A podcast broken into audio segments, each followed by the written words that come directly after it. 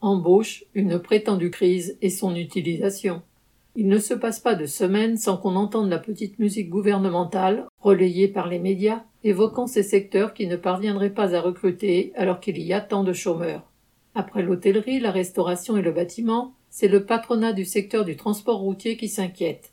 Il manquerait 40 000 à 50 000 salariés, selon la Fédération nationale des transports routiers, FNTR. Ouvrez les guillemets. Nous avons fait une enquête pour savoir s'ils, les adhérents du syndicat patronal du transport routier, recrutent aujourd'hui et s'ils ont des difficultés de recrutement.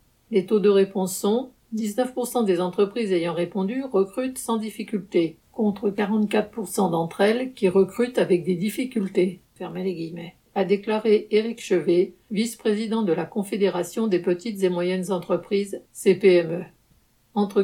Pour trouver des chauffeurs, il faudrait déjà les payer convenablement, a répondu Patrice Lowe, le secrétaire général de la Fédération des transports force ouvrière et chauffeur durant 20 ans. Et d'ajouter que, autrefois, le coefficient 150, cela voulait dire une fois et demie le SMIC. Depuis 2004, le patronat n'a pas cessé de dévaluer les salaires. Le chauffeur qui fait le plein d'heures supplémentaires gagne 2000 euros net, plus quelques frais remboursés.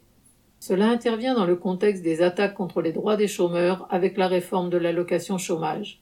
Macron l'a justifié en affirmant qu'il ne faudrait pas gagner plus au chômage qu'à travailler. Le site officiel Vie publique fait état d'une étude de la DARES sur les difficultés de recrutement publiée le 1er octobre 2021 qui met en avant, entre autres causes, les revenus de remplacement, chômage minima sociaux, trop peu incitatifs à la reprise d'emploi. On ne peut être plus clair. Cette propagande orchestrée par le pouvoir pour le plus grand bonheur du patronat est une pression pour que les travailleurs acceptent n'importe quel travail payé à n'importe quel salaire. Elle vise aussi à diviser les travailleurs entre eux, entre ceux qui sont au chômage et ceux qui, pourrait-on dire, ne le sont pas encore. Aline Rettes.